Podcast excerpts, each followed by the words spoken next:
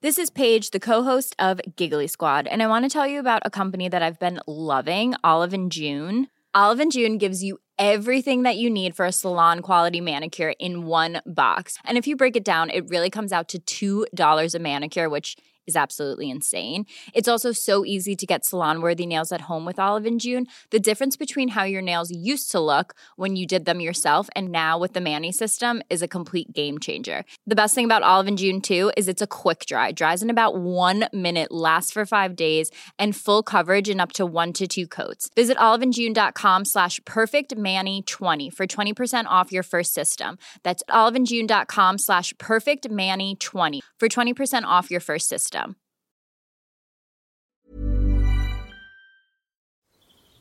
Do you remember Middlesbrough away? You remember it with me? Mm-hmm. You're the only player that's come to punch me at the end of a game ever in my life. I, I put it in there. I went, move! I remember shouting And to I- you, and I you just- went, you went. Yeah, yeah, I, I just snapped. I completely lost it. We were actually driving up to Old Trafford to do the press conference, to sign, and a phone rang. I always remember if you didn't score, that was a problem, wasn't it? It was bugging me on a personal level. I shouldn't have said this at the time. You can see his footsteps co- approaching. Your head's like that. And the head is gone, and then the shoes stop. And then he said, How long does it take you to shoot? And it went out quickly to the press.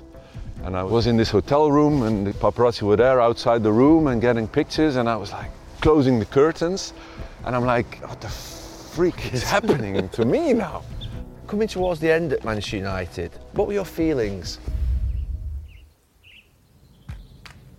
Well, I'm on the way to the training ground of PSV Eindhoven, and I think you'll have probably guessed already to meet a former teammate of mine, a Manchester United legend, adored by Reds all over the world, and that's Ruud van Nistelrooy.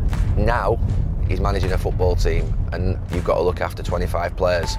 15, 20 staff. You've got the rest of the club that's looking up at you. You've got the fan base. You've always got to think about the wider and bigger picture. And Ruud wasn't that as a player. Ruud was clinical, brutal, brilliant as a striker. But I want to know how he's transferred those skills that he had as a football player, which were very much individualistic, into now looking after the collective and thinking about the wider and bigger picture of obviously a football team. And he's also the only man at the end of a football match who went to punch me. Ruud, I'm coming to see you.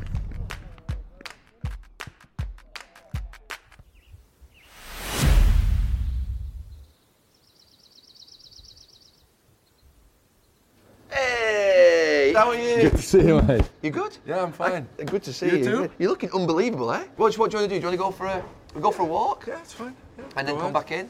Okay, let's go. Let's go. Right, Ruud. I want to start at the very beginning. Growing Yeah. up in Holland and the biggest influences on your life, your parents and what your upbringing was like. Just take us back there, can you? Yeah, well, yeah. Well, it's nice to talk about it actually. Just a working class family. Yeah. My dad, a plumber, A plumber. a plumber, yeah. And he was an, uh, an, an amateur coach in the evenings.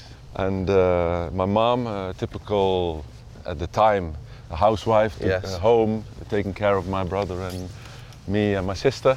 Yeah, great, great uh, childhood. I, I remember that. I always think of Dutch players coming through these elite academies Hmm. where they have this incredible training program, these unbelievable technical and tactical Yeah. awareness. But you had a very different journey. You started very much at sort of grassroots and in a lower Yeah. football. yeah, amateur sides, but playing with older. I was uh, 12 playing with 16, 17 year olds because I was quite talented. So it's not like from seven, eight years old like our kids here now. Yeah. They get into the best programs with all everything fantastically sorted out. And I started in playing in outside in the streets and, Yeah. and then uh, with older lads basically. Uh, that, that, that formed me in that way. Do you think? Do you think that non-conventional journey probably meant that you were mentally stronger because of it? yeah, just just found my way through because I, I wanted to reach something, and I think it got me into this intuitive player Yeah. instead of the the formed player. Yeah. I just, you know, the way I played was just instinct and, and go and play, and I always sort of dreamt that that you, you want to reach something, but it took a long time, 15 years, to be scouted Yeah. by a um, um, by a professional team. So. yeah, Who spotted you? what, what, was that moment? That phone call or yeah, that, that, that letter. It was A actually a letter, like From in- invitation from uh, FC Den Bosch, uh, head of academy, for an invitation for a test game, Yeah. friendly, where Like a trial a bunch type. of trial, Yeah. where a bunch of lads get a chance to play a game, and I was like, that was the moment where like this is my ticket, Yeah. And uh, now I've got a chance. And that game I remember very well. Yeah. I played well and I got in. Yeah. That- were you, that were you a midfield player back yeah, in- all my my childhood. How were you a midfield player? yeah, you cannot imagine. I cannot imagine. You cannot Because as a midfield player, you have to pass to other people. Oh my god, yeah. But I, I really got into this Yeah? this striker mode. when was that? I think at PSV. So before that, you're playing as a Always midfield player. Also as a professional. At and Heerenveen also. Wait, what- kind of midfield play? Give, give me Yeah, a, a 10, like uh, off the front, yeah, yeah, of, of the of the nine. off the nine, Yeah, yeah, runs and running in behind, getting in the box, scoring goals. and then running back and defending. Yeah, also a little bit, yeah. You defended. Oh, I got into this. we need to get these videos. I, need to get these. I know. vid- You cannot imagine, huh? You cannot imagine. Yeah. Sometimes I got a little bit too too much out of this striker. You just said two things there. You said running back and then running into the channels and running wide. I think that's Yeah, not because yeah. at Manchester United when you came, you loved being in between the two centre backs. Yeah. Your movements were always so clever. How did you develop from that player in those early years? That was a midfield player, number ten, Hmm. to being that sort of what would be one of the greatest strikers that Manchester United have ever had. I don't know. It's the, it's also the instinct. I think Yeah. as a as a midfield player, I don't think I would have made it into the level of, United and, and Yeah. there. And I just adapted into a player where I felt I can here I can be a difference. Yeah. I, I don't think naturally that that was sort of me maybe, but I just wanted to make Yeah. it happen. Yeah. So my qualities at that level, I had to adapt in a way, Yeah. in, in, in, a, in also in a mindset that was maybe a little bit unnatural Yeah. to me, but to, to What to be a striker? yeah, and, and to be able to be so fixed in in scoring, Yeah. that was quite narrow, I think. Yeah. In that sense, I was, that wasn't particularly me, I, I think, but I didn't care because I wanted to succeed, and, and, and I got into that that type of player. Yeah. Yeah. And Heerenveen, you started to score goals. Was that where Yeah, the change? Who, which, who was the coach that said? The coach there, he, he's, yeah, You need to go up front. yeah, he said you, you can uh, you can be a nine. Who's the coach at that time? Yeah, he's, he's called uh, Foppe de Haan. It's a it's a very he was always live in Heerenveen and he's Yeah. a very famous coach in Holland and he said you can be a nine. I said a nine? No, I don't know. I don't, don't think so. I'm I'm a ten. I'm a midfield player and he said no, learn to play with the back to goal and be in offside positions and then he, he- he really started working with Yeah. me and he's he's he, yeah he, he- did exercises and coaching and, and video and he made me watch other games and go and watch strikers and develop yourself in that He almost like reprogrammed Yeah, your yeah. mind. You reprogrammed your whole game. yeah And would he be the biggest influence in those early in years that, in terms in- of your career? in that sense yeah because he made that that transition. that transition work coached me through it and developed me through it and I took actually a lot out of it for me now as a coach Yeah. and as a, as a as a trainer or as a coach of young lads What's your moment that was the low point in your life so far? We were actually driving up to Old Trafford to do the press conference, to sign, and a phone rang. Would you ever see a psychologist during your career? I actually did.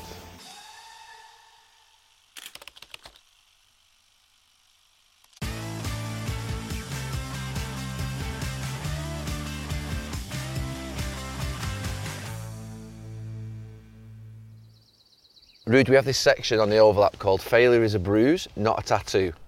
Meaning that Okay, if yeah. you fail, it's temporary. So I always ask our guests on the overlap, what's your moment that was the low point in your life so far where you felt the most depressed, the most low, the most anxious feeling that you've had? Well, signing for United, I did the whole medical in, in Manchester. And uh, we were actually driving up to Old Trafford to do the press conference, to sign, and a phone rang. And he said, Your knee is not right. You got to turn round, go back to the hotel. There's something wrong with the knee. You're not going to pass the medical. Who made that call to you? Uh, the orthopedic surgeon from from United who Yeah. did who saw the MRI Yeah. and it's like what so okay, so turn the turn the car around, and actually I, I was I was seeing Old Trafford there In front of you. in front of me, and then I got to um, this hotel, and it went out quickly to the press, and I was just there, and there were photographers and, Yeah. and this and that, and I was in this hotel room, and the, the paparazzi were there outside the room and getting pictures, and I was like closing the curtains, and I'm like, Yeah. what the freak is happening to me now? Yeah. I'm, I'm in this movie and okay, we'll call you in an hour and yeah, confirmed. I cannot go through with the, with the transfer. So you got to go back to, to Eindhoven. Here with the doctors, we kept on going with my training Yeah. and then I collapsed. Then I did, I did mess my whole knee up and that was actually on Sky. Yeah, I remember. Sky was there and Yeah. I, I did an exercise with heading a ball and a turn and it like, did you- scream a little bit or shout? Yeah, yeah, I was shouting. I- I, I, did my whole knee uh, at the time. So that that might when you're so close to something Yeah. huge where you worked your whole life for, and it's like ah, this is not happening, and, and then you feel the lowest. Uh, It was. Uh, yeah. Did Sir Alex speak to you at the time? He did, yeah, yeah. And what yeah. did he say? Yeah, he called me and he says, "Okay, stay calm," and he, he kept phoning me. Whilst you're doing rehabilitation? Yeah. He said, "How are you? you uh, once you'll be a United player, this and that." He kept telling you you'd be He a kept nice telling player. me, but yeah, I'm thinking, yeah, of course, my knee is, in, is a mess. I'm, I just had surgery.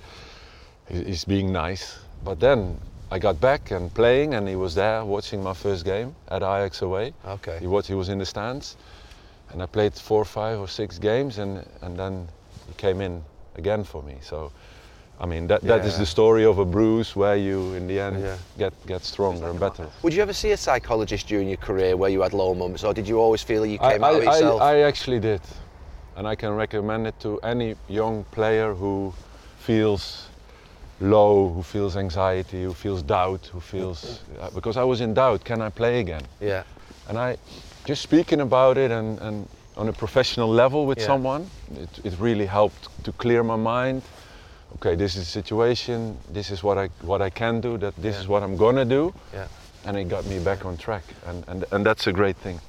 A lot of young football players, but a lot of young people struggle sometimes because obviously some people can't get access to go and see Hmm. a psychologist. What sort of things did the psychologist say to you? Do you remember anything specifically that helped you that you use as a Yeah. coping mechanism now? Well, I think the first people you you reach out to is, is, is your family and friends in, Yeah. in these low moments, and tell them also your yeah what, what you're dealing with. Yeah. Because sometimes you maybe you're proud or not not do it and deal it with yourself. Yeah. I think just sharing with it, Yeah. sharing your feelings is is a big thing in that in that sense for me. And it's hard as a football player, particularly in a sort of male dominated environment where there's a lot of ego. You know, it's a masculine environment. It's hard to actually speak up and tell people that Yeah. you feel that way as well. It is, it is, but I think it helps when you open up and you feel, hey, it's a relief. Yeah. That that's the first uh, sign of of, Yeah. of re- recovering, I Yeah. think. Yeah. So, Ruud, it took you some time to get to Manchester, but you finally arrived. What were your early impressions? Firstly, of the city actually itself. Yeah, I, I loved every bit of it. I was happy to to, get there and uh, to get to know the city and, and the surroundings. We, we we got to live in Bowdon, That's a posh bit, that Ruud. Posh bit. It's not yeah. Bury, it's I didn't know it. It's Barry Bury. Bowdon. Yeah. I was doubting Barry or Bowdon, but uh, nice apartment there, and, and uh, yeah, just settled in quickly. Yeah. Started training, playing, and yeah, off to a flying start. Yeah. You lived next door to Denis Law, didn't you? Yes. Yeah. Yeah. You used to speak to him a lot. Yeah. I went sometimes for a coffee, And you were talking about goals? talking about uh, football goals. Uh, yeah, striker. Yeah, yeah. It was fantastic. I mean, none of us knew that at the time, I don't No, think. no. It's my neighbour. I just go have a coffee with my neighbour. Was he a big influence on you, telling you about, you talk about goal scoring or talk about the game or? Oh, Because Denis is quite private as well, he's isn't he? private, and I just, uh, I don't know, just had a coffee and and, and and and just talk about anything. Yeah. It was always good, good to have a chat with him. Did you feel under pressure at the beginning with the price tag, the Not a- injury? nothing at all. You didn't feel any pressure? Nothing at all. Was that I felt, uh, yeah, I was. It was maybe with confidence, but also I, I was on a, such a low point the year before, Ah, okay. and I worked myself back, Yeah. and I'm like, I'm here now. Yeah. I got nothing to lose. I remember in one of your first training sessions, you scoring a goal with your right foot from just outside the box. Which, to be fair, you didn't score many goals outside the box No. in the games, but you struck it, and I thought you, you made an impression straight away. Everyone thought, ooh, you know, what a player he is. What were your first impressions of the group and the training sessions and the environment? yeah, in the dressing room, it was loud, you know. It was like, and a lot of banter, a lot of jokes, a lot of uh, the, a lot of things going on. Uh, Obviously, with, with you and Phil and Nicky and Scholesy, Keane, Becks, Yeah. it felt like that. Yeah. I was among the best players in, in Europe uh, at, at the time, and I didn't feel any pressure that I had at PSV as maybe one of the main Yeah. Yeah, stars or, or Yeah. uh, players. So that released the pressure for me as well. And what, in terms of the training sessions and the way in which Manchester United played football, how different was that for you in the beginning compared to what you've been used to in the, Holland? the pace. Uh, I remember the, the, the sessions, the possessions we did, or the small-sided games. The, the level of play. Of course, when when Scholes and Giggs started to play with Veron at the time, Yeah. or yeah, it was the, the level was was really high and quick. Yeah. So so uh, I remember that from from my first, and also the Premiership, the pace and the Yeah. the, the physicality, the aggressiveness, Yeah. the referees who allow a lot. Yeah. Like uh, I, I had this massive bang with the header with the, and the centre backs, the size of them as well. And I, I, I never seen people like that so so big. I just got smashed from the back with a long ball, and it, Yeah. and I'm like, this is not a foul. I had a whiplash more or less. So that was the the first time and the last time that I had a, a header where I went straight on it. I just after that I went to the side Yeah. and just got up from the side because To they protect yourself. to protect myself Yeah. because they're just slamming you from the back and it's no foul. Yeah. So that was strange in the beginning, but Yeah. yeah, you, you adapt as well. When you first got there and, and you obviously came up against that aggressive play, was there ever a feeling that you didn't feel you could adapt, or did you feel no, I need to get used to it? Yeah, but what was good that I, I, I could make my runs in between players instead Yeah. of being against players, uh, Yeah. especially the, with the physicality. And of course, with Becks on the right, Giggs on the left, Yeah. Scholes, and Veron playing a lot there, or even then with, with Yorke, who, Yeah. with Dwight, who was playing off the striker, they would feeding my runs in, Yeah. everyone in his own way. Becks with his ear- Early early, long, long passing range, Giggs with his dribbles and his balls where he could play me in, and Scholesy with anything he wanted. yeah, from close or, or from f- further away. Yeah, it was for me to make runs and getting into areas. With these players around you, you can do a lot. When, when I talked to Scholesy about you, he says that you were the best striker that he played with at United. And I always remember Sir Alex, I, I remember a lot of times him coming in the dressing room, I don't know if you remember at half time and saying, we can't spot your runs, there's only Scholesy that sees your runs. Do you remember him saying things like that? Yeah, I do. Did you agree with him? I, Scholesy had this eye, and I knew he would see me. Because your runs were subtle sometimes, weren't they? They were like little darting runs and in between also centre backs. and also runs where where you run quite early because you run you know I had to trust Scholesy's touch with my run and I knew his touch would be good and then I'm, I would make my run and if if the touch then isn't good and then Yeah. you're maybe offside, offside, yeah. So you're on the line, edge on of the offside, line edge yeah. of the line trusting his touch and then his pass and Yeah. Scholesy was I don't know we got this yeah this connection Telepathy. yeah a little bit Yeah, I mean, in terms of your your style of play, you talked to me before about being a number ten, but when you arrived at Manchester United, I just thought you were sort of a goal scoring machine, a killer in front of goal. I, you'd completely adapted by that yeah, point, I, I hadn't you? completely adapted. Yeah, by the time I just entered as this type of player Yeah. to United. Talk to me about your relationship with the fans. The fans absolutely adored you, didn't they? I think it's, it was also the building up with the medical and Yeah. failing, and then the rival was there, Yeah. and the goals came from the beginning, and it gives just a massive uh, a boost. Yeah. You know, that is extra lift, uplifting, and and that relationship was uh, yeah was special always. Do you remember Middlesbrough away? I put it in there. I went, Move!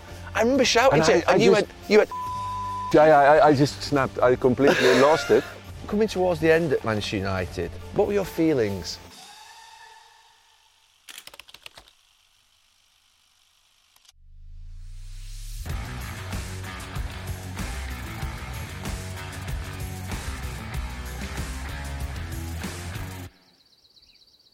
Obviously people always talk about the end with you with Sir Alex, but what about the you know the relationship was incredible for those first few years. Yeah, And how how did he impact you in terms of help you and mould your game?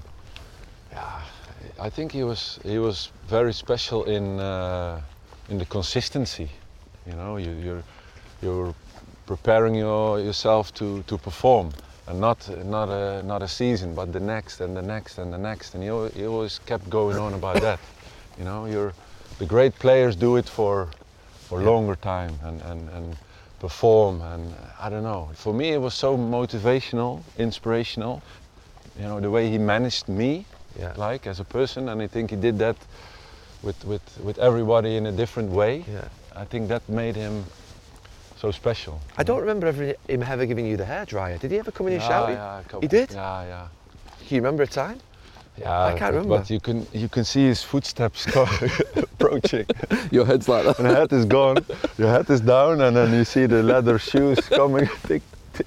And then you're saying, "Please walk, please go." Yeah, go to and then, and then the and then the shoes stop, and then it's coming. I remember, I think it was at City. I, had, I was played in, and I had a touch, and it took me a, a long time to shoot, and it got blocked. Okay. And then he said, "How long does it take you to shoot after the touch?" Something like that. Did you think when he first went crazy, maybe at half time or at the end of the game, do you think, oh, this is different? Or did you? Yeah, this is different, yeah. But I don't know. I think it was good. Not, not. It wasn't particularly nice, but he, deep down you knew he was right. yeah, It wasn't a stupid uh, yeah. killing of a player. He- he's actually frustrated that there's more to you. Actually, Yeah. come on, man, just get your game right. Yeah. He did that with many players. Yeah. and he did it everywhere in the dressing room with everybody to hear. Yeah. And he did it with you, he did it with Keane, he did it with Becks, he did Yeah. it anyone. Yeah. Nobody was bigger than that. Yeah. And it's the performance of demanding the best of a player. You are better than that. Yeah. And that actually felt like, bloody hell, it's true. I gotta step it up. And that's what you needed, I think, as a player, because when you, you score four games in a row, you know, you don't want to feel good about yourself, but you, you do a little Yeah. bit, if it's one or two percent, you know. Yeah. And he, he just smelled it and he just smashed that. Yeah, yeah. But Any complacency or anything? yeah, yeah. I always remember, and I always, I tell me if I'm wrong, but if you didn't score, that was a problem, wasn't it? that was a big problem, wasn't it? Yeah. And we, we could win 3 1, Ah. and the goal scorers would be Keane, Scholes, and Beckham, and you come in the change room, everyone's happy, and then Rudy would just be over in the corner. You're like, he's pissed off, he's not scored. It, Especially if I missed a If you missed a chance. chance. Bloody hell, how can I miss that? How could I miss that? but you would be a little bit upset. I would, I would, yeah, I would. Could you tell the rest of us It's- sometimes would find it a little bit? Yeah, yeah, of course. when I, I, I, if I was managing that player Yeah. that I was at the time, I would say something like, "Hey, come on, get on with your life, mate. We won 3-1. You missed a bloody chance." And yet, if we drew 3 3, but you Yeah, scored the hat trick and you got the hat, match yeah. ball, you're there. Hi. Yeah. Well, we drew Ruud. We drew. And you, That's not good. No, that's not good. you were so single minded. Yeah. You I think selfish is wrong. You were mm. single minded. Mm. You had that incredibly, I think, good arrogance. It wasn't overconfidence. Mm. You had to score. It was your job. And if you didn't, you felt like you were. I don't know, Yeah. letting yourself down maybe.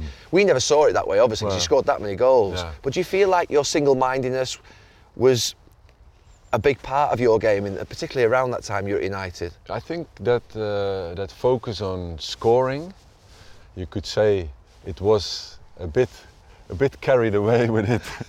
if you look at it now, I mean, come on. How would you, the manager, look at Ruud Yeah, I would? I would talk to him. I would take him apart. Would Say, you? Come, come and talk now. in a I like would a say that in a one v one. I was like, come on, what's happening here? I would do that. I think it would have been good for me. so Ruud van Nistelrooy, the coach, wouldn't like Ruud van Nistelrooy. No, I wouldn't be. I wouldn't like to see a player happy scoring a hat trick and being three three. Do you remember Middlesbrough away? You remember it with me. You're the only I- player that's come to punch me at the end of a game ever in my life. Yeah, I do. You gave me a right bollocking at the, in, in because you and rightly so. And I Do you played. think I was right? Yeah, you were right. I didn't do a lot in that game. That's what you were going on about. I had the ball, my- I had the ball at right back, and I didn't show. and I, I needed that. I needed that little Yeah, movement yeah. for that. And I didn't because I, I had a toe. Oh, you had, you had injury. No, no, I had a inflamed big toe. Honestly, it was so red and swollen. So you couldn't move. I took, I could, I was on flip flops traveling to Middlesbrough. It was Christmas or New yeah, Year. yeah. Oh, it's cold as well. something yeah. like that. And I got into my sh- my boot before the game. I couldn't move, and and I you. feel sorry for you No, now. no, no, no, don't. so you were right. I, I, when you play, I- you got to show. I, I put it in there. Move. I remember shouting And to I- it, and I you just- went, you went. Yeah, yeah, I, I just snapped. I completely lost it, and I was in, storming in the dressing room. I came up to you, and some. Uh, He, I, I always remember I, I got substituted. I don't know if the manager, to be fair, got angry at me, but he substituted me. I went in the change room at the end of the game, and all of a sudden I heard you shouting coming through the door, Yeah, yeah. and you like, I'm not. I was like, God, Bruce snapped. He's Yeah, snapped. snapped. and everyone I- jumped in between yeah, us. yeah, in between and out of each other. But I also, I also look back at that in, with a principle of how you view football as well, because you played in between the two centre backs. Yeah. And when I think now of single strikers who are playing up front on their own, Yeah. that's where I would want them to play.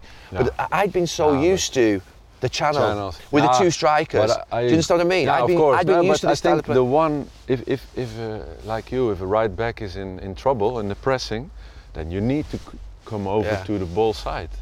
I, I, when you need a striker feel, to, I to feel better about my shout. I feel better. I felt, no, I felt bad about this for like 15, you were right. 20 years. You're right because I, I didn't show and I needed uh, I needed to be there Yeah. at the time for you. But it was it was a, sh- a hell of a trip that for me. And you had a sore toe. I don't think the United fans are going to feel sorry. He's, No, you don't feel sorry Rooney's got a sore toe. I got this, and my boots were my boot were. Uh, It's uh, horrible having a sore toe in a a, boot. half a size too small to, sh- to really hit Oh. it well, and the, the toe. I don't know. I, I shouldn't have maybe. but I, I, what, what am I going to say, Geff? I cannot play. My toe is sore. I mean, I was afraid. Sir, boss, boss, my Boss. toe's a bit sore. I can't play today. Roy. Roy, but I'm, I'm Roy. sorry, uh, my toe's a little Oh. bit. Life is full of awesome what ifs, and some not so much, like unexpected medical costs. That's why United Healthcare provides Health Protector Guard fixed indemnity insurance plans to supplement your primary plan and help manage out of pocket costs. Learn more at uhone.com. Here's a cool fact a crocodile can't stick out its tongue. Another cool fact you can get short term health insurance for a month or just under a year in some states. United Healthcare short term insurance plans are designed for people who are between jobs, coming off their parents' plan, or turning a side hustle into a full time gig. Underwritten by Golden Rule Insurance Company, they offer flexible, budget friendly coverage with access to a nationwide network of doctors and hospitals. Get more cool facts about United Healthcare short term plans at uhone.com. well, Roy with my hairband. Remember that? Oh yeah, what, what, did he kill you? He killed me for four months. Because you put a headband on. Remember that when I came, I had this longer hair with the Yeah, bloody did, hand. you did. And I put it for training, and I went in the dressing room to the mirrors there with the. Oh, you used to put it and on. I put the. Slick and, it up. and slick- he was like, yeah, every day for three months. I actually had enough of it, and I cut my hair. I really did it. like, get out of the way. I thought, okay, one month, and I, I'm not gonna cut my hair for this guy. two months, but every day for two months. and then after three months, I just. I'm taking my hairband off. so, coming towards the end at Manchester United, what were your feelings? Because people talk about the Ronaldo situation a lot, Yeah. don't they? Yeah. But I was frustrated at the time because if you remember, I was used to playing with David, and Yeah. it was telepathy. We knew exactly what he was going to Yeah. do. Then Cristiano came, and it was different was, because yeah. he was running everywhere. He would Yeah. dribble. He would be mm. unpredictable. Did you feel frustration at that time because the delivery wasn't coming, or did you feel was it was it Cristiano? Or was it just a general Nah. frustration with different things? You think? I, don't- I don't think so because it got a bit out of out of hand with that situation. I think the way we we are, you know, in, in, in a relationship, Cristiano and I, Your al- mentalities. is fine. Yeah. Now, eh, Yeah, in general, course, yeah. it's been really blowing up. Yeah, yeah. a- I mean, uh, yeah, I was There was, an incident, there was an incident in training one day, wasn't there, where you were both going yeah, at each it was a uh, like a, uh, yeah, uh, an argument in training, and it, it, that's the story. But in the end, we, we, we, we figured it out together, Yeah. and we moved on, and the relationship is, is, is perfect. Yeah. But it was a, a transition moment in the in the team in the with club. younger guys. Rooney came, Ronaldo came as young, promising guys, and it needed some time to adjust. And uh, and I, I would also talk to me now if I would be the co- coaching. What about being more Yeah, I was like, okay, this is a, the a, a- a transition moment. Uh, you need have patience with Yeah. these young guys. They will be. But we didn't have pa- we, none of us had patience. no, we though. didn't have patience. no. None of us had patience. No. The manager did, to be fair to and, him. and, and it was not only that for me. I was also, I don't know, I felt like five years, nearly five years yeah. and playing in the Premier League. I don't know. I, I felt like, The time was coming. yeah, maybe, yeah, I did. Was that League Cup moment the big moment? Was that a big, was that was that a moment where you Uh, thought I need to leave?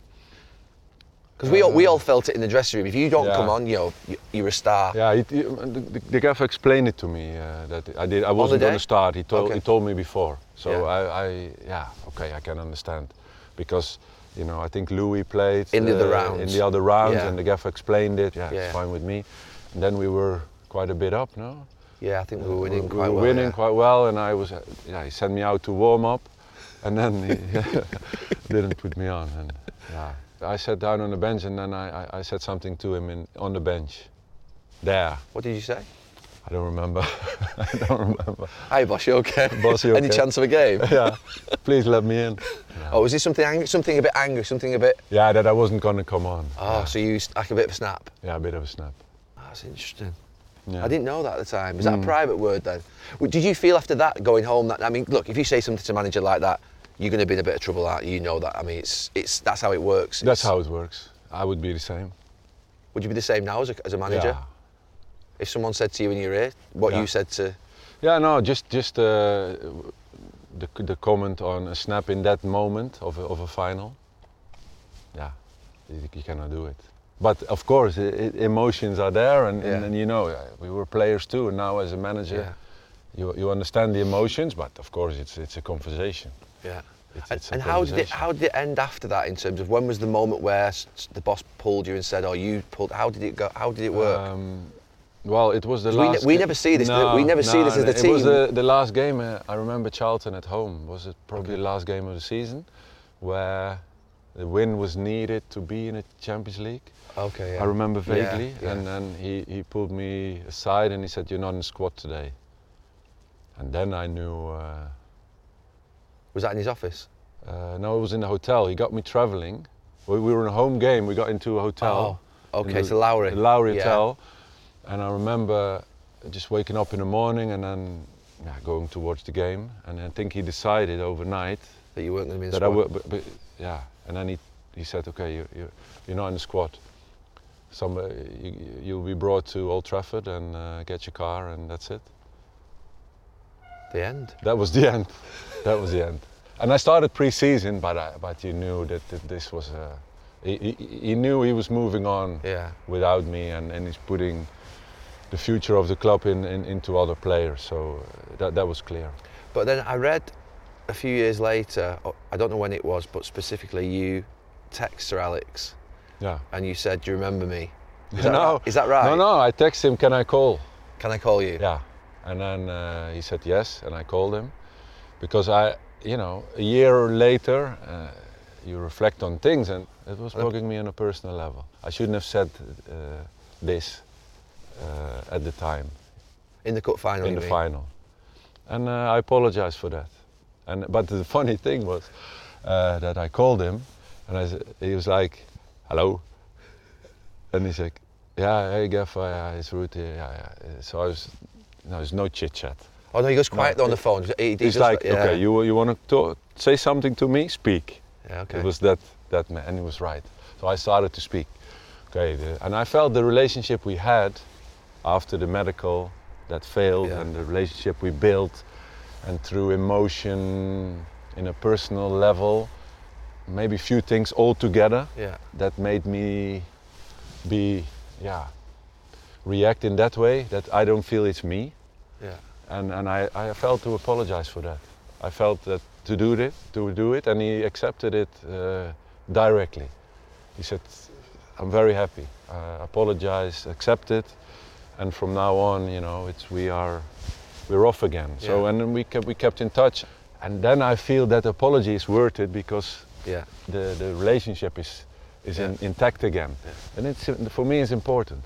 But if a player did that to you now, how would you deal with them Yeah. as a coach? I mean, would you have some sympathy because you've been there yourself, or would you actually No, deal with them in the same it's way? a Sir Alex? conversation, and you gotta, you gotta, uh, you know, I, I, I would share wh- what happened to me, to the player. Yeah. Okay, if you, if you building up emotions and it all and it all uh, and you snap in a certain moment where it's, Yeah. it gets too much, you need to uh, you need to speak before. This is what I want. I don't care who you are. This Yeah. is the way. I want to talk to you about Holland. Did you ever feel that you should have won the tournament? I thought 2008 the Euros that was the one for us to win. Do you still think about these moments? Hi everyone, I hope you're enjoying this episode. This is just a quick thank you to Skybet, our partners, for making this show happen. It's something I've wanted to do for a long, long time. Please subscribe, there's loads more episodes coming up, and I hope you're enjoying it.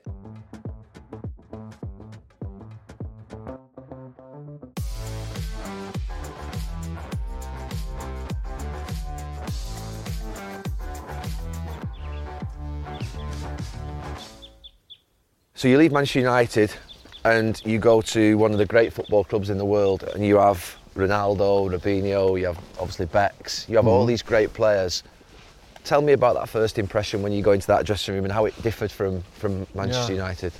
Yeah, it's different but uh, also similar because there's so many good players there and I had to adjust to, to Spain, to the, to the language, to, uh, to the club and to the Spanish league. But uh, yeah, I, I was able to adapt pretty pretty fast, and I, I felt I had a point to prove. You know, leaving United, Yeah. I was 30.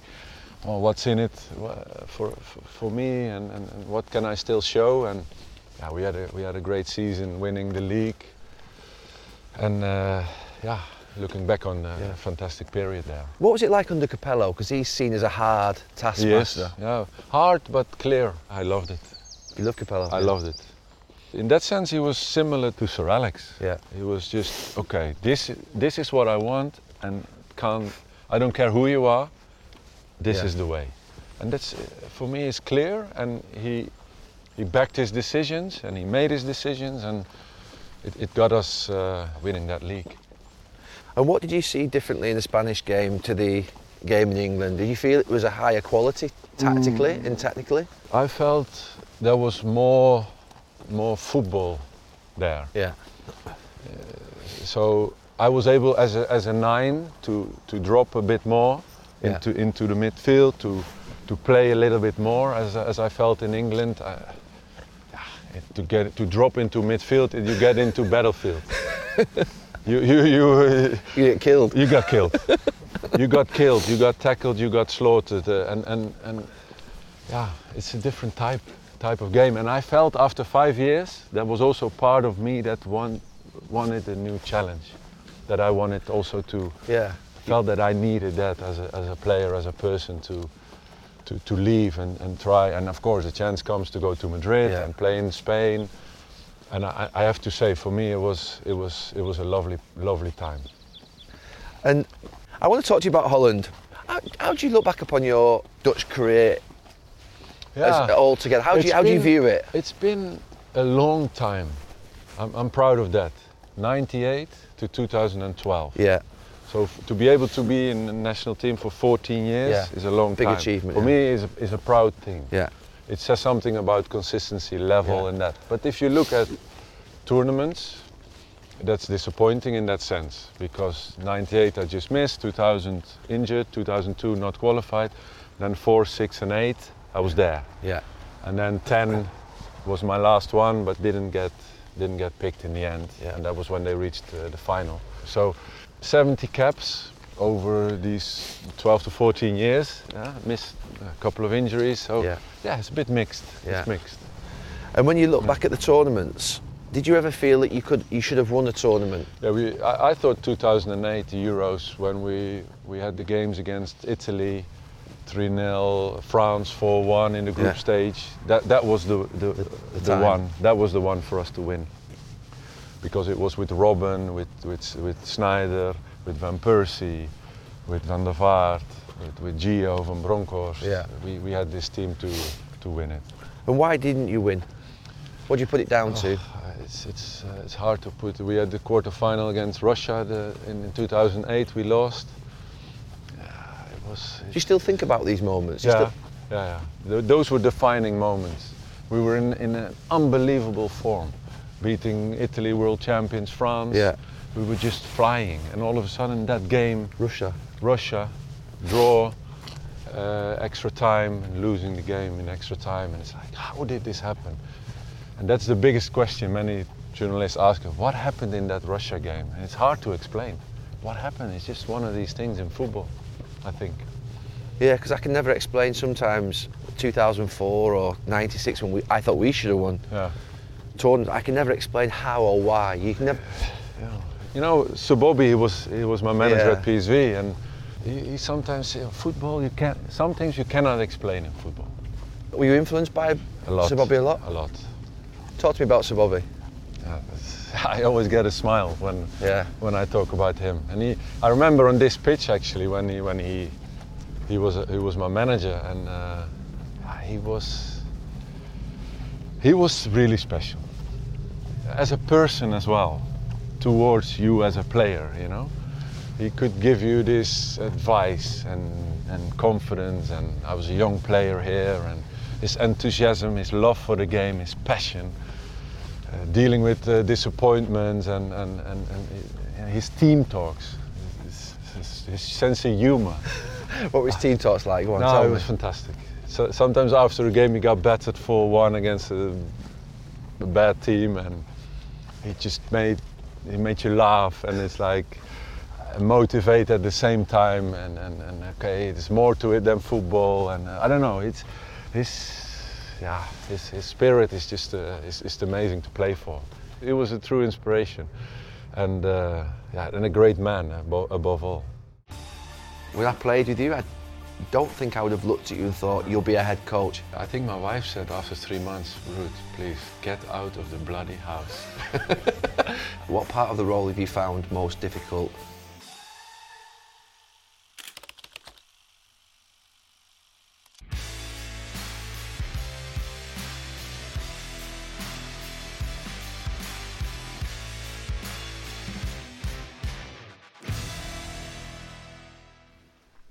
Ruud, so we're looking over the pitches here at your training ground. And I want to ask you about your journey into coaching and management. When I played with you, I don't think I would have looked at you and thought No. you'll be a head coach. When did it first hit you that you wanted to be a coach? Um, I just, uh, you know, finished my career in Malaga, living in, in, in Spain, south of Spain, stayed there for the first year. Yeah. I was just, you know, not thinking about doing much. And then obviously, uh, I think my wife said after three months, Ruud, please get out of the bloody house. I haven't seen you this much. I haven't. She didn't like your company, though. Don't, don't please interfere with this too much with the family and, and, and this. Do something. Yeah. Go and do something because it's not working. And now it's quite funny actually. And um, I thought, okay, what, what, what am I going to do? And I spoke to, to Guus Hiddink. He said, Ruud, yeah, I'm with the national team and start your badges and come and, and, and see if you like it or not. I said, okay, well, I, uh, I start doing that. And you did your badges in Holland? did my badge in he- here when I started here. Uh, I think it was 10 years ago. At the academy here with the under 17s and one, Yeah. one day, two days, three days a week, and then only strikers, uh, individual training, and then little by little, I really started liking it. And I started. I felt like okay, it's it's something that can uh, can suit me with with my my character, my personality. Yeah, let, let's let's get on with it. You've not rushed either, have you? You've really sort of gone down the development path. Yeah, I, I also wanted to, to take time after 20 years of, of football. I really felt like, okay, the tunnel vision and traveling and playing and pressure and all that. I was like, okay, I want to take my time. I, and, and took, yeah, 10 years, really growing into it slowly. Also spending lots of time with, at home with family and, and doing the, the, the uh, school holidays with the kids, go away, travel, do Yeah. things, be there. And little by little you grow into it and uh, yeah, now it's full, now it's full time again, yeah, of course. When I look at the sort of some of the young English coaches, it seems that they want to get into the top position really quickly. Hmm. And when I look at the sort of Dutch players or the. Dutch coaches, they seem to want to learn from the ground up. Is that how Yeah. you view it as well? I don't know. It, I think I needed it. I think it. it But does everybody not need it to learn the ropes, to, Maybe, to yeah, learn I the think it- coaching and Yeah, maybe you could say so, but if if you don't feel it that you need it, then you just and you get the chance to start wherever, and you feel like doing it. Of course, it's it's different per individual, but I felt that I really needed to start at the bottom? at the bottom. You know, leading a group of kids and and, and training them, and, and see how you can help the individual, get them play as a team. You know, make those decisions on on on team behavior, professionalism. Of course, related to a 16-year-old boy Yeah. and a group of 16-year-old lads. And I think that's where you learn, you know, the, the trade a little bit. you make your mistakes there. You make your mistakes, you do your coaching during games, during training sessions. So just talk to me about a few things that you know. I, I, was only a coach for four months at Valencia, it, it, and it wasn't the right thing for me to do. But some of the things that I found difficult. So what about substitutions? I watched the game obviously on television. Sorry, for television, and I'm up high, and I can see the whole picture of the game. Was when you're on the touchline, it's very difficult to see hmm. tactically sometimes the, hmm. the depth and the perspective, and you know, of, of the, of the you, do you find that easy or do you find that difficult? Because I found it really tough in Valencia, the timing of substitutions. I don't know. It's an, it's it's. Uh, I experience as it uh, as it being also an instinctive move. You feel it, in, you just feel it. Yeah, it's like uh, uh, something. Okay, this is what the game needs. Uh, I don't know. It's it's sometimes it's that, and and you cannot explain. Okay, now this is what the game needs, what the team needs, or sometimes as well with with the coaching staff behind you, and they have they have the tablet and they see it. They get feed the, they get it. the feed and they Yeah. say, hey, uh, Ruud, uh, this is. Then it's more a rational thing Yeah. or a tactical change. So it's a combination of both sometimes. Do you draw an inspiration from anybody that you played under that you think "Right, that's how I want my teams to be? It's how I want. Yeah, well, I, I, I notice an instinctive feeling that when I coach a team, I, I, I like to see the, the ball in, in my team. I don't know. I like it. when we have the ball. I'm like, yes, Yeah. come on, now we can start playing. Now we can start uh, creating. And I feel that okay, I have a, I have a feeling that okay, we have the ball, and I like us to prepare an attack. You know, we play possession to to a certain moment where you gonna hurt the opponent. Yeah. You know, that's the reason to play possession. So in that sense, I'm I'm really looking for okay, this is the moment to speed up or to finish the attack or to go for goal instead of another pass of another pass, and that is, yeah, what I what I like about, uh, yeah, wh- when I really start to tick on the sideline that that game. What part of the role have you found most difficult so far that you feel like that, that that's that's quite tough, I, or I don't like that part, or there is a bit that The, the, the most difficult thing is that dealing with uh, with results. I think as a as a as a manager, as a coach, you feel responsible for the result. yeah. You mean when you lose? When you lose, Yeah. and it's like bloody hell, this is and the world's ended. yeah, It's like the world's yeah. ended. When when uh, when you learn quickly, and beginning of the season, we got knocked out of the, the playoffs for the Champions League against Rangers, and what you feel then as a manager, as a responsible, Yeah. it's it's tough. It's it's a lot. Yeah. That's what I experienced, and I couldn't explain it like. But as a player, I never experienced in that volume. Because you feel the collective responsibility. collective re- responsibility for for the club, the fans, the players, the team, for everything. You have to explain it in the press, in the media, Yeah. and it's like, whoa, this is a lot. And when you speak to other managers around you, they all like you know. It's Yeah. like, yeah, you recognize it, and other others do as well, and they also say, yeah, but you learn quickly. Don't worry, and you do, Yeah. because the next time you think, okay, uh, this is what's happening, but it's it, it, it's not only uh, me. Yeah. It's impossible. And if I keep doing that, drawing it to me, I'm not for this. I'm not for this job. How are you at home with the family after a defeat? It's also what you learn quickly. Yeah. So bring it in at home. It's not. It's not working. It's not working. So you try and separate the Yeah, two. you need to separate. and you can do that? Yeah, I'm getting better at it. I'm getting better at it. 100% is, is a lot. But uh, you really, I think it's better in the end if you do. Also for, for being a better manager, better, better coach. You know, if you can just leave it for, for, for, for some time being, for, for, for the next day. But obviously, in, the he- in your head, it's always things are going on. And last two questions. you've lost Madueke and uh, Gakpo. Gakpo. Yeah. That was always in the plan, but that must be tough. It is You're at a club that is a big club, one of the great Yeah. clubs in Holland and Europe, Yeah. but you've lost two of your best players, Yeah. and you're only a few points off the top of the league. Mm. How Yeah. do you cope with that? And do you feel a little bit sad that you know Dutch Yeah. football has to lose players to English like football all the time? It's- or yeah, it's also two academy players. I've been working with them on, on, on, on the other side, and also here. So in, in, in, it's double. In a way, you help a player fulfill their dreams and, and, and getting their dream moves, what they also already talk about when they're 16, 17, 18. Wow, what it's like to play for United, what it's like to play for Madrid, what, what did you do, what is important. So when you're actually helping players in that sense, and when they make the move on a personal level, I'm proud as well. But I'm the manager. I want my best players here. I want my best players. We have the mo- most chance of success. But it's important to have the club behind me, we make the decision to go for this, and, and, and communicate it also to the fans. That's they need to know if the if the ex- why are we doing things, and if they understand. Of course, when we lose, they're not happy n- like me, but if they can have some sense of understanding, and that we're building and working towards something, then yeah, you know, you know, it's you're doing it for something. you let Gakpo go to Liverpool, Ruud? What happened?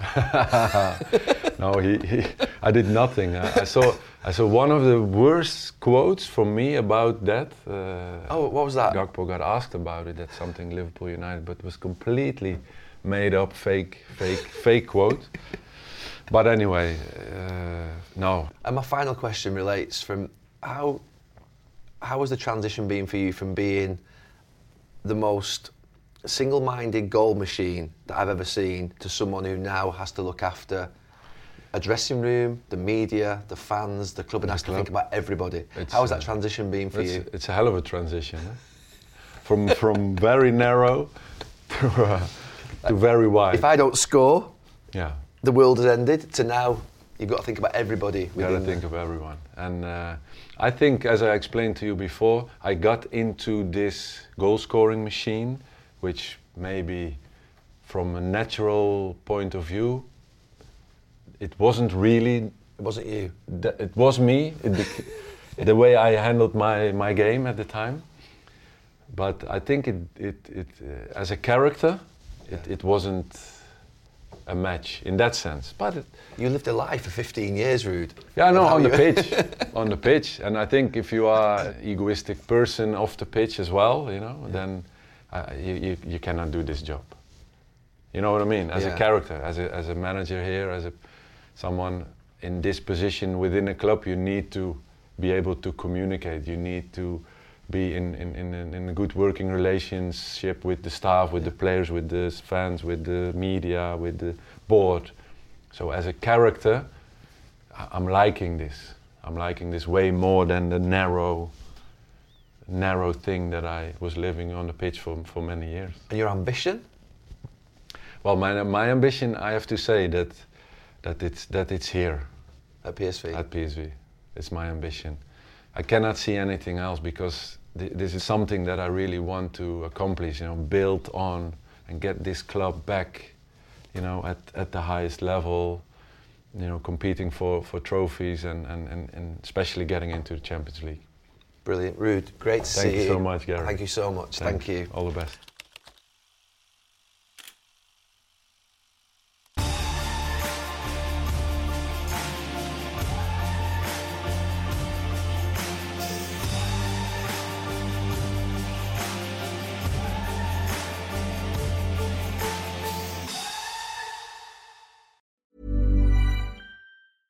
On Formative, middle school kids from New York City public schools interview a phenomenal collection of grown-ups.